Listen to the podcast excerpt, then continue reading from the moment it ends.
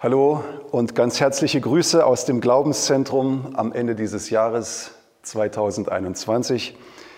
Wir möchten uns auf diesem Wege bei allen unseren Freunden und Geschwistern im Glauben für eure Verbundenheit und für eure treue Unterstützung während dieses gesamten Jahres durch eure Gebete, durch eure finanziellen Gaben ganz herzlich bedanken.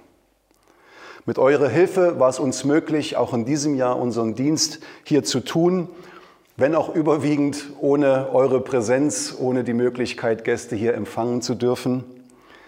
Die einzige Ausnahme war da unsere Männerkonferenz im Oktober, wo wir 350 Männer hier begrüßen durften. Das war eine ganz große Freude für uns. Trotz allem sind wir Gott aber von Herzen dankbar für dieses Jahr weil wir unter anderem auch unser neues Bibelschuljahr mit knapp 140 Schülern größtenteils im Präsenzunterricht durchführen konnten bisher. Durch viele persönliche Zeugnisse von lebensverändernden Erfahrungen unserer Schüler in diesen letzten Bibelschulmonaten äh, wurden wir doch sehr ermutigt und wir wollen Gott alle Ehre dafür geben. Gott hat uns hier im Werk auch geholfen, in allen kontroversen Fragen und Entscheidungen dieser Tage trotzdem die Einheit unter uns zu bewahren und respektvoll auch mit der Meinung andersdenkender Geschwister umzugehen. An dieser Stelle möchte ich euch in einige Gedanken hineinnehmen, die mich momentan in Bezug auf unsere Situation als Christen und Gemeinde Gottes im Land bewegen. Ich stelle äh, diese Gedanken unter den Titel, was haben wir noch Gutes zu erwarten? Dabei möchte ich kurz meine Wahrnehmung zum Ist-Zustand beschreiben und dann versuchen, einen biblischen, biblisch begründeten Ausblick zu geben. Zum Abschluss werde ich euch dann noch einige vor uns liegende Events im nächsten Jahr ans Herz legen. In diesen Tagen stieß ich auf einen Vers aus Psalm 4, Vers 7, wo es heißt, viele Leute hört man klagen. Was haben wir noch Gutes zu erwarten? Herr, wende uns dein Angesicht freundlich zu und schenke uns neue Hoffnung. Irgendwie treffen diese Worte doch den Nerv dieser Tage. Denn wir können momentan eine große Ernüchterung bei vielen Christen im Land feststellen. Persönlich denke ich, dass manche Ernüchterung darauf zurückzuführen ist, dass wir mit Erwartungen in Bezug auf die Zukunft gelebt haben, die biblisch eigentlich nicht haltbar sind. Leider gibt es da eine verbreitete Angst unter uns Christen vor dem Endzeitgeschehen. Genau diese Angst aber ist der perfekte Nährboden für falsche und oft irreführende Informationen die am Ende zu noch mehr Angst und Lähmung führen und Schaden anrichten. Jeder von uns hat ja so seine persönliche Strategie, mit der Informationsflut dieser Tage umzugehen. Die einen versuchen, die Dinge irgendwie wegzuschieben und hoffen darauf, dass die endzeitlichen Erscheinungen aufgehalten werden können, was aber aus meiner Sicht ganz sicherlich nicht möglich sein wird. Andere sind selbst nach den Erfahrungen der letzten anderthalb Jahre noch immer an neuen Informationen zum Thema interessiert und setzen ihre Hoffnung darauf, dass sie irgendwann einmal etwas hören, das ihnen helfen wird, zu innerer Ruhe zu finden. Eine trügerische Hoffnung. Wir erleben eine Zeit verwirrender Berichterstattungen aus oft zweifelhaften Quellen, aber gleichzeitig auch die Tendenz, dass die Meinung von Laien höher bewertet wird als die Aussagen von Ärzten und Wissenschaftlern und übrigens auch als die Zusagen, die Gott uns in seinem Wort gemacht hat. Wo vor Monaten noch klar war, dass sich der Kampf eines Christen auf geistlicher Ebene gegen den Satan, den Widersacher Gottes, abspielt, beginnen selbst bei Christen diese Grenzen langsam zu verschwimmen. Eine sehr gefährliche Entwicklung. Gleichzeitig nehmen wir als Christen gern die Vorzüge des Sozialstaates in Anspruch, haben aber keine Scheu, Politikern, für die wir beten sollten, kollektiven Machtmissbrauch und unlautere Motive zu unterstellen. Wir erleben aus meiner Sicht gerade einen groß angelegten und sehr strategischen Angriff auf die Gemeinde Jesu mit dem Ziel, uns vom Wesentlichen abzulenken und uns durch den Verlust unserer Einheit in unserer Autorität zu schwächen. Zu viel Kraft wird für unwesentliche Dinge verbraucht und Prioritäten werden vertauscht. Da, wo der Feind es geschafft hat, den Fokus auf die Umstände und auf uns selbst zu zentrieren, statt allein auf Christus, hat das nur Lähmung und Hoffnungslosigkeit und damit auch den Verlust unserer Zeugniskraft mit sich gebracht. So hat das Resümee auch klingen mag, und ich möchte jetzt nicht lieblos reden. Die Grundlage für viele persönliche Entscheidungen in diesen Tagen ist Angst, Unglauben oder sogar Rebellion. Aber das passt überhaupt nicht zu einem äh, echten Christenleben und das ist nicht das, was Gott für uns in dieser Zeit bereithält. Und vielleicht fragst du dich jetzt, Christoph, welche realen äh, Erwartungen können wir denn haben für diese Tage? Worauf sollten wir uns wirklich einstellen? Lasst uns einmal hören, was Jesus selbst in seinen Endzeitreden Reden dazu gesagt hat. In Matthäus 24, in den Versen 10 bis 14, lesen wir, viele werden vom Glauben abfallen. Sie werden einander verraten, sie werden einander hassen. Falsche Propheten werden in großer Zahl auftreten und viele irreführen. Und weil die Gesetzlosigkeit überhand nehmen wird, wird bei den meisten die Liebe erkalten. Wer aber bis ans Ende standhaft bleibt, wird gerettet. Die Botschaft vom Reich Gottes wird in der ganzen Welt verkündet werden, damit alle Völker sie hören. Dann kommt das Ende. Und in Lukas 21 in den Versen 24b bis 28 sagt Jesus, und Jerusalem wird zertreten werden von den Nationen, bis die Zeiten der Nationen erfüllt sein werden. Und es werden Zeichen sein an Sonne und Mond, an Sternen und auf der Erde. Angst der Nationen in Ratlosigkeit, bei brausendem und wogendem Meer, während die Menschen verschmachten vor Furcht und Erwartung der Dinge, die über den Erdkreis kommen denn die Kräfte des Himmels werden erschüttert werden und dann werden sie den Sohn des Menschen kommen sehen in einer Wolke mit Macht und großer Herrlichkeit. Wenn aber diese Dinge anfangen zu geschehen, so blickt auf und erhebt eure Häupter, weil sich eure Erlösung naht. Und noch einige Verse aus der Apostelgeschichte, aus dem zweiten Kapitel, die Verse 17 bis 21, sehr ermutigend. Am Ende der Zeit, sagt Gott, werde ich meinen Geist ausgießen auf alle Menschen. Dann werden eure Söhne und eure Töchter prophetisch reden, die Jüngeren unter euch werden Visionen haben und die Älteren prophetische Träume. Sogar über die Diener und Dienerinnen, die an mich glauben, werde ich in jener Zeit meinen Geist ausgießen. Und auch sie werden prophetisch reden. Sowohl droben am Himmel als auch unten auf der Erde werde ich Wunder geschehen lassen und es werden furchterregende Dinge zu sehen sein. Blut und Feuer und dichte Rauchwolken. Die Sonne wird sich verfinstern und der Mond wird rot werden wie Blut, bevor jener große Tag kommt, an dem der Herr in seiner Herrlichkeit erscheint. Jeder, der dann den Namen des Herrn anruft, wird gerettet werden. Womit wir also fest rechnen dürfen, sind große Ausgießungen des Heiligen Geistes. Eine starke Zunahme des machtvollen Wirkens Gottes auf der ganzen Erde. Die Verkündigung des Evangeliums unter allen ethnischen Volksgruppen. Es fehlen immer noch einige tausend und die Errettung auch noch sehr vieler Menschen in unserem eigenen Land. Gleichzeitig wird es aber auch zunehmende Widerstände von außen durch das politische System und die Gesellschaft geben, weil die Kluft zwischen den biblischen Werten und den Werten der Welt immer größer wird. Wir müssen uns auf eine Zunahme von Verleumdung und auch auf wachsende Einschränkungen unserer Freiheit und Selbstbestimmung einstellen. Gleichzeitig wird die allgemeine Verunsicherung zunehmen und die Bereitschaft, auf falsche Propheten zu hören, massiv zunehmen. Leider.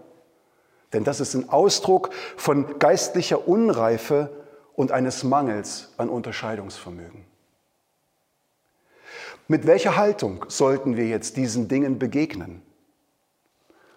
Wisst ihr, ich bin zutiefst davon überzeugt, dass Gott möchte, dass wir als seine Kinder absolut hoffnungsvoll in die Zukunft schauen, weil Gottes Herrschaft und sein Reich unerschütterlich sind. Wir dürfen voller Glauben erwarten, dass er sich an den dunkelsten Orten und in der größten Gottlosigkeit zeigen wird, um seinen ewigen Ratschluss durchzuführen und wir dürfen sogar Anteil daran haben. Es ist an uns, den richtigen Fokus auf ihn und sein Wort zu behalten und uns nicht ablenken zu lassen. Und wir sollten jederzeit bereit sein, falsche Sicherheiten loszulassen, die uns langsam und träge machen auf dem Weg der Nachfolge. Möglicherweise ist es ganz neu dran, keine Zeit mehr mit Corona-Clips zu verschwenden, sondern die Zeit bewusst zum Lesen von Gottes Wort und zum Gebet zu nutzen, um am inneren Menschen gestärkt zu werden. Meine innere Überzeugung ist es, dass es nicht die Aufgabe von uns Christen ist, gegen das System zu kämpfen, sondern vielmehr zu verstehen, dass das Reich Gottes inmitten des Durcheinanders im Verborgenen gebaut wird und dass Gottes Reich zu keiner Zeit durch äußere Umstände aufzuhalten gewesen ist. Und an dieser Stelle mache ich ganz kurz Werbung für mein neues Buch über das Reich Gottes, das uns dabei helfen kann, ein Verständnis für die Wirkungsweise der göttlichen Prinzipien in unserem normalen Lebensalltag zu bekommen. Christus steht über allem. Er weiß auch alles. Er lässt alle Dinge zu, sonst würde das Endzeitgeschehen ja nicht voranschreiten. Kindlicher Glaube und absolutes Festhalten an den Zusagen und der Wahrheit des Wortes Gottes sind heute gefragt. Was glaube ich, spricht Gott in dieser Situation? Mir fällt auf, dass es in allen Fragen rund um Covid-19 bei vielen Christen immer nur um sie selbst, um ihr persönliches Empfinden, Befinden, ihre Freiheit und ihre Ängste damit geht. Bei dieser Sichtweise machen wir uns aber selbst zum Zentrum und wir stehen in der Gefahr, den Blick dabei auf das Größere, das, was Gott in dieser Zeit tun will, zu verlieren. Die Bibel spricht von Verfolgungen, die um Christi willen geschehen werden. Aber was wir in dieser Zeit nicht brauchen, sind selbstgemachte christliche Märtyrer. Es braucht Leute, die anpacken, mutig anpacken und glauben. Aus meiner Sicht dient die momentane Situation dazu, den endzeitlichen Verlauf der Geschehnisse zu beschleunigen. Ich glaube, Gott sagt, es ist noch viel Arbeit zu tun. Jetzt ist keine Zeit, den Kopf in den Sand zu stecken. In Johannes 9, Vers 4 lesen wir, dass Jesus selbst sagt, wir müssen den Auftrag dessen, der mich gesandt hat, ausführen, solange es Tag ist. Die Nacht kommt, in der niemand mehr etwas tun kann. Der Auftrag an uns Christen ist noch nicht getan.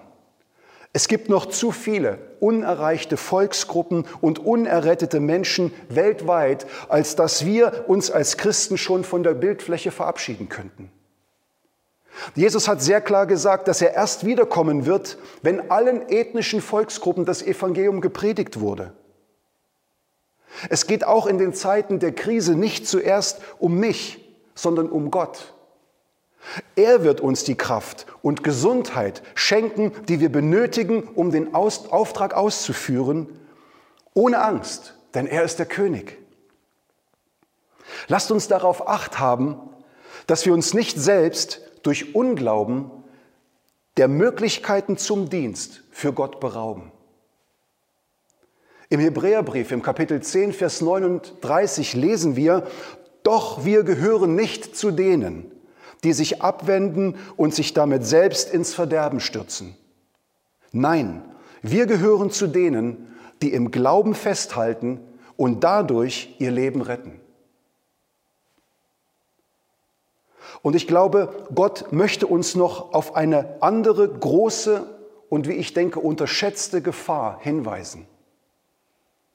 Diese Gefahr kommt nicht von außen, durch die Umstände, das System und die Gesellschaft zu uns.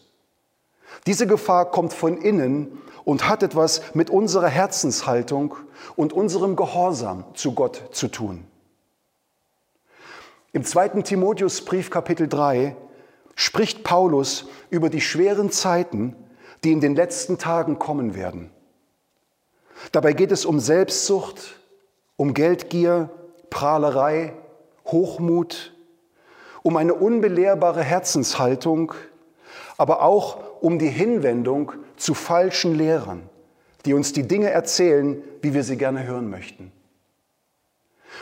Vor diesen Dingen sollten wir uns als Gemeinde wirklich fürchten. Denn diese Haltungen besitzen das Potenzial, uns von innen heraus zu zerstören. Dieser Feind ist gefährlicher als der von außen. Gott hat uns versprochen, dass er uns inmitten schwieriger Umstände bewahren und versorgen wird. Wenn wir aber von innen her aufgerieben werden, dann ist das nicht aufzuhalten. Darum lasst uns sehr wachsam sein und unsere Herzen prüfen. Werden wir also noch Gutes sehen? Ja, ich glaube fest, wir werden noch Gutes sehen. Aber aus meiner Sicht nur dann, wenn wir aus der Opferrolle heraustreten und uns bewusst für eine Haltung des Glaubens entscheiden. Nur dann werden wir in der Lage sein, furchtlos und mutig vorwärts zu gehen und alles daran zu setzen, unseren gottgegebenen Auftrag auch auszuführen, koste es, was es wolle. Viele Leute hört man klagen, was haben wir noch Gutes zu erwarten? Herr, wende uns dein Angesicht freundlich zu und schenke uns neue Hoffnung. Lasst uns also mit Glauben und Erwartung in die Zukunft und in auch in das, in das vor uns liegende neue Jahr 2022 schauen. Gottes Angesicht schaut freundlich auf uns herab. Wir müssen ihn heute nicht mehr darum bitten.